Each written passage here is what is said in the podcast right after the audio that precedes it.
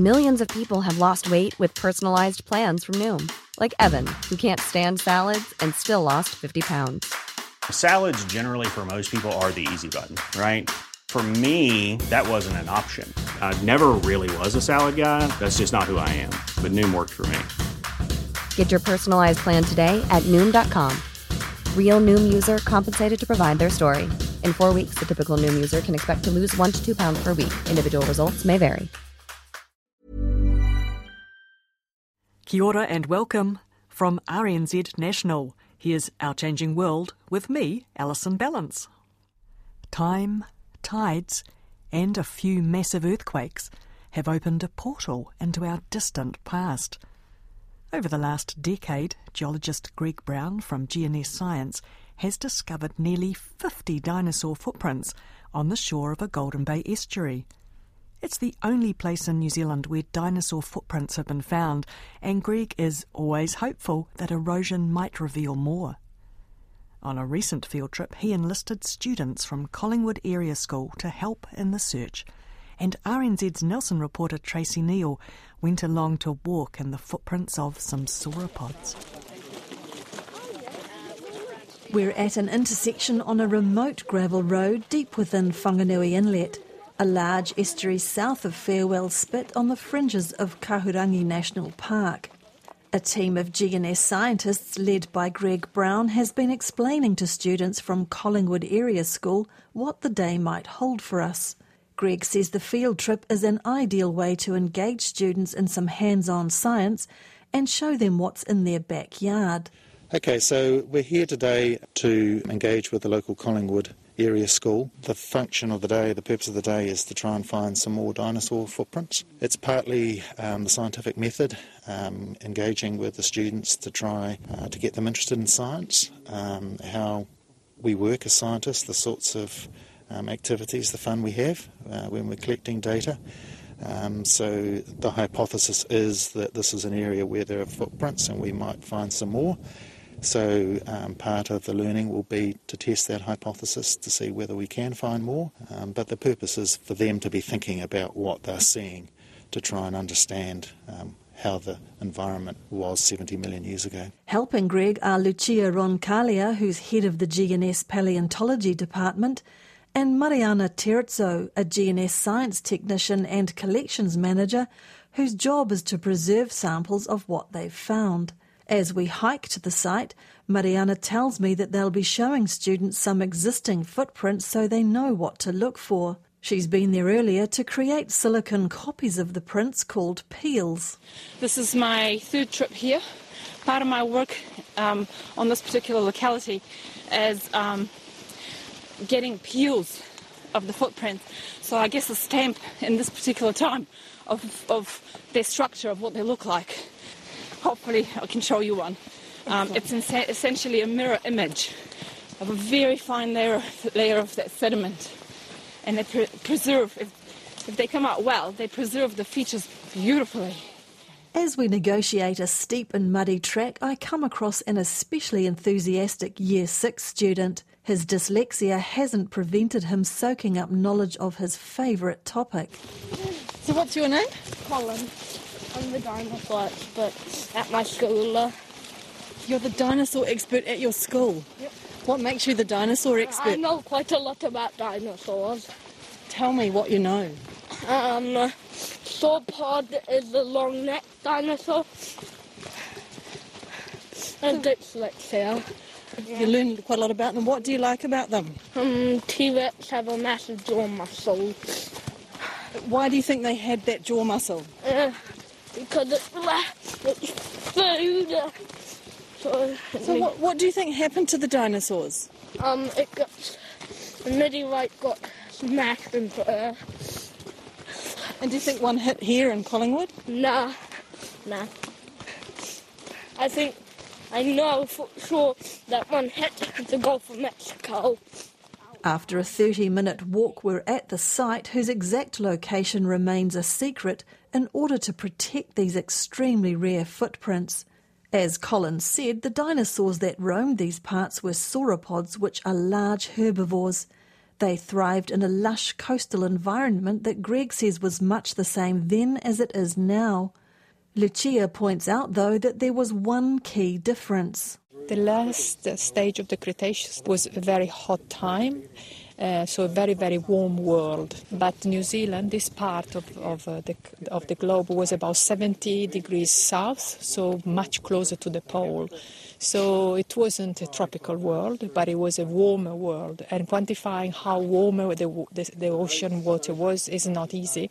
You can only see from the ocean around New Zealand at the time that the diversity of the plankton was extremely high, which is not typical of polar water. So it was probably a warmer environment than it is today. Greg says that most dinosaurs had bird-type feet with 3 digits. But the sauropod had distinctive feet that were more like those of an elephant and could be larger than a car's steering wheel.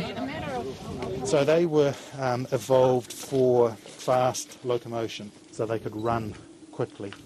Sauropods, because of their size, big, ungainly things, up to 40 metres long, over 100 tonnes. Depending on how you want to measure the biggest animal that's ever lived, the blue whale is much, much heavier. It's about twice that weight, and the biggest blue whale is about 30 metres. They're certainly the biggest land animal that's ever lived. When the sauropods walked or ran, their feet punched through the sediment, compacting it and leaving clear imprints with sharp margins. These then filled with sand or mud or a mix of both. And here's a twist.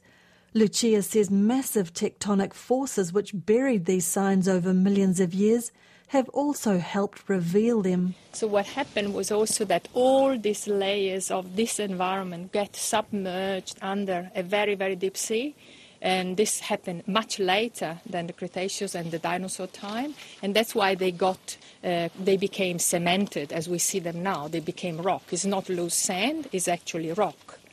And then after many millions of years, all of this material came up again through tectonism primarily, and that's why it is exposed, and that's why it's here, and that's why it happens to be exactly in the same kind of environment. Greg says every print is different, a bit like a thumbprint. He's not exactly sure why this small corner of New Zealand is a dinosaur treasure trove, although he has a strong theory.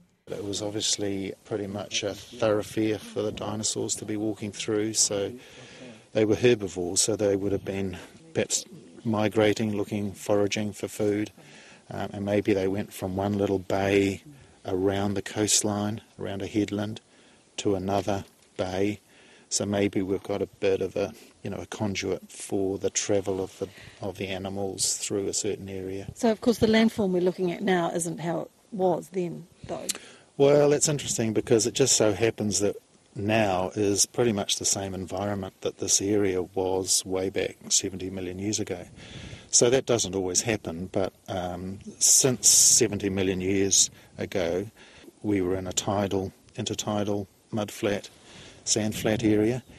And then since then, those layers have been buried, and they've been buried several kilometres, and then they've come back up to what is the present-day surface all in the last 70 million years. So it just so happens that what we have today in terms of environment is what we were seeing 70 million years ago. Greg discovered the footprints by accident about 15 years ago while searching for clues of oil and gas. I'd always had in the back of my mind, well, maybe the dinosaur footprints, and I'd sort of joke to people and say, come and have a look at the dinosaur footprints, not really knowing what they were, but just sort of saying, well, that's a possibility. And so it wasn't a eureka moment? Not really. It was a moment that was spread over a number of years. And then as I worked closer and closer to that thought, that was exciting. If they are, that's really important because it's the only discovery in New Zealand. And, it's a piece of our geological history that most other countries have, but we didn't have up until then. I guess it was more a case of eventually the penny dropped and put all the dots together, and yes, that's what they are. And then, I was still always quite sceptical, and I always say, well, I was probably the biggest sceptic of them all. But you can't really explain them any other way.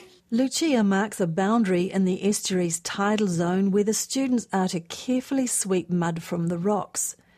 The Italian-born micropaleontologist came to New Zealand a decade ago to help calibrate our geological timescale to align with the international one. She says the Golden Bay discovery is important on a global scale.